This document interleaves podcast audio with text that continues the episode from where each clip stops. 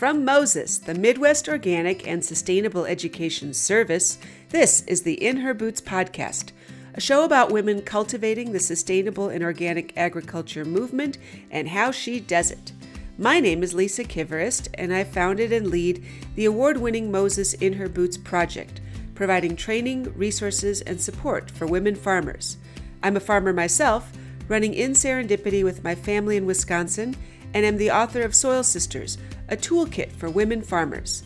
The In Her Boots podcast celebrates the collaborative spirit of us women farmers and all women working to transform our food system and steward our land, sharing ideas and inspiration with each other. Whether you're a woman with a dream of starting your own farm or already have your hands deep in the soil, there's something for you here. Be sure to subscribe so you won't miss anything. Come sit around the kitchen table with Joyce Ford of Blue Fruit Farm in Winona, Minnesota, as she shares advice and tips, particularly for beginning women farmers. Experiment small before you go big and take on debt. Grow things you're passionate about and sometimes keep some of the best of the harvest and enjoy it yourself. Hear about how Wisconsin Talk Radio can help you eliminate your badger problem. Joyce and her husband, Jim Riddle, have served as dedicated leaders and contributors to the growth of and opportunities for organic farmers. Joyce has trained organic inspectors and set standards for organic inspection around the world through founding the Organic Inspectors Association, served on the Moses board, launched farmers markets, and has led the establishment of various organic standards, training, and policy. We are here with Joyce Ford on her Blue Fruit Farm outside Winona, Minnesota. Thanks so much, Joyce, for letting us stop by your beautiful home you and Jim built here. This is so cozy. I'm moving right in. And you have been here for decades now and have racked up a lot of experiences, a lot of stories, a lot of advice. And I'd love to hear from you some nuggets for beginning women farmers, because that's in particular, as we saw at the Boots Workshop here yesterday, women who are attracted and come, and we want them to come to our events.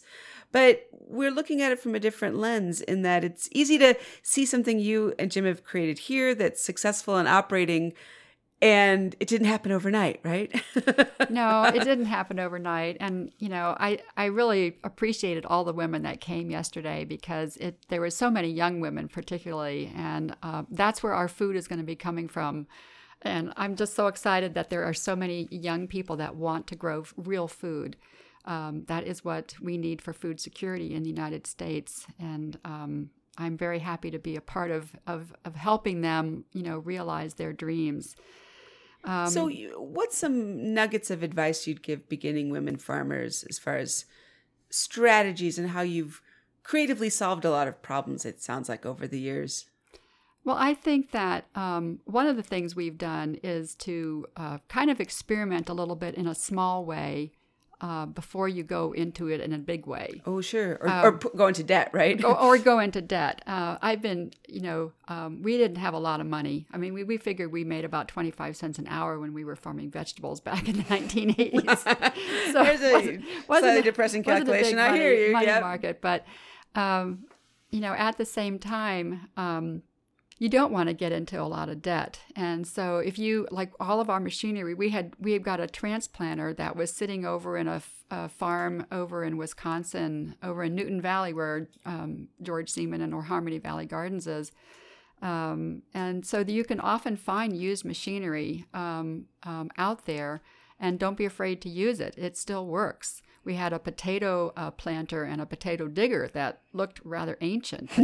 They did work really well for what, I mean, we were growing about 12,000 pounds of potatoes a year.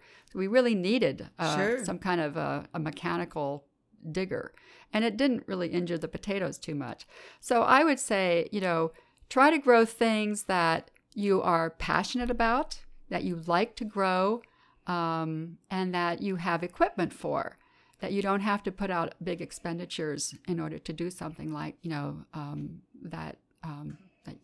to grow the things that you can do easily. And we say, bottom line, grow things you like to eat yourself, because bottom line, that's where it may end up being. That's right. Which is why any of us could live on a fruit farm, a blue fruit farm like yours. It's all good stuff.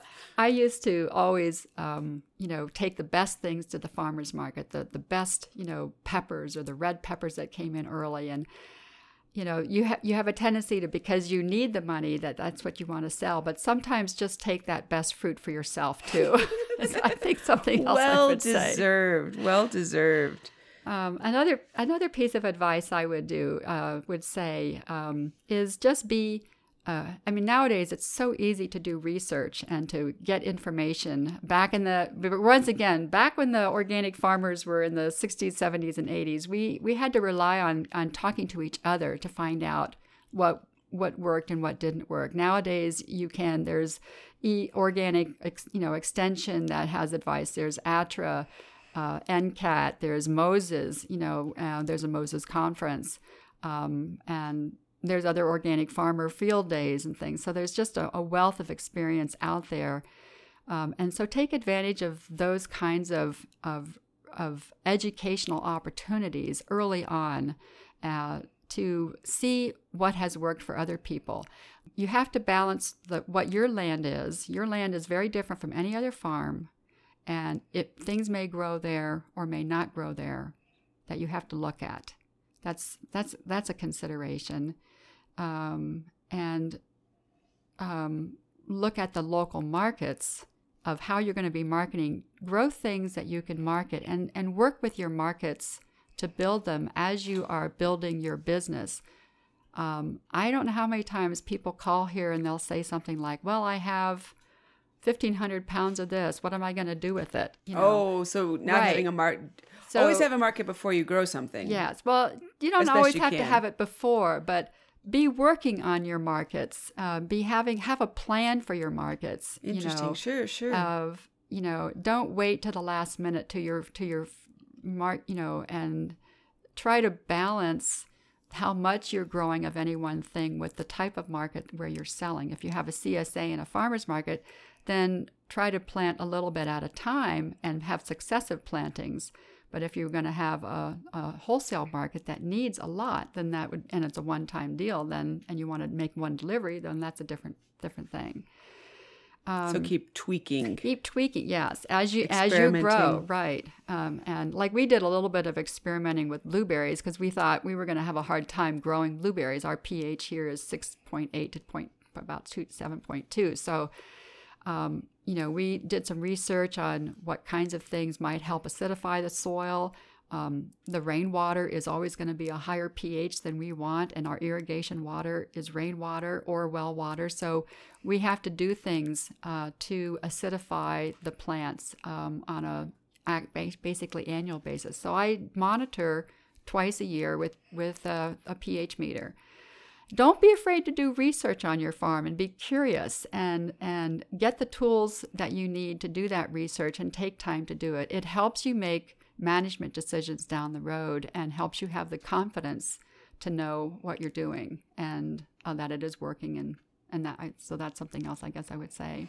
So keep records too. It sounds like keeping the records helps you understand what's working and what's not working, and weather records can be important too. We keep rainfall records because we like to get about an inch of rain at least once every 2 weeks, if not every week.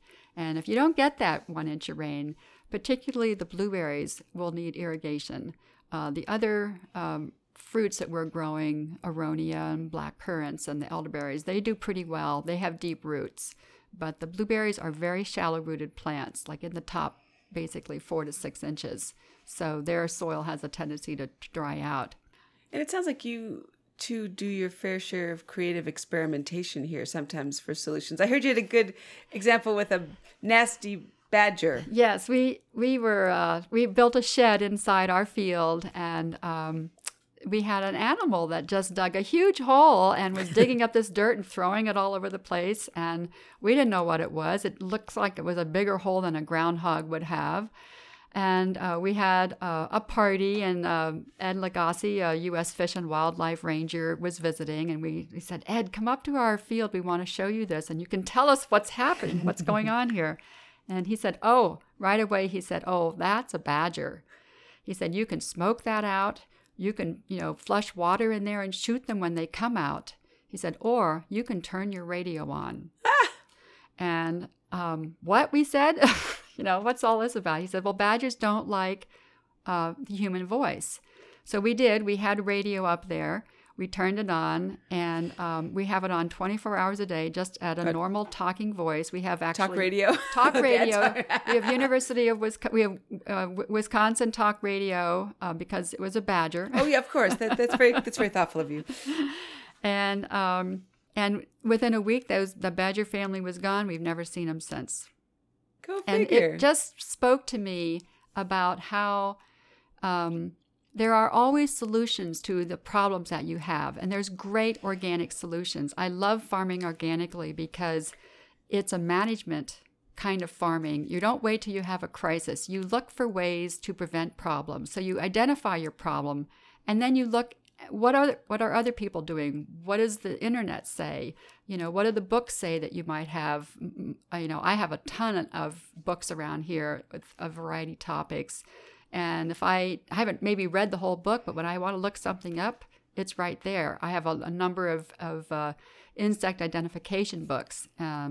So I do the research. I have actually formed what I call pesticide or pest management action plans, where I have the goals that I want for the pests, and then I have management strategies. I've identified which goal it leads to, and have records to show that I'm managing those, I'm doing those activities. Whether it's plum cuculios, and I have tether traps or pyramid traps and trunk traps, and then we planted garlic. We did some sprays at one point in time. We did not want to use Surround, which is a clay-based spray. I'd rather do management strategies and have to spray something. Spraying is costly, and those products cost a lot of money, and plus it's also a time that you are doing that. Right. So, so when you're talking about organic solutions to things, one thing I find so inspiring about your and Jim work is you take that out of the field in the sense of if there's needs in the organic community from an organizational standpoint or educational, whatever it may be, you step to the plate and create it. I mean, right now, the new Organic Farmers Association that you're involved with starting is exactly that, right? Or example of that. I would say that was an interesting thing because some other really longtime organic farmers got this started. We hadn't actually heard about it, but then we got a survey.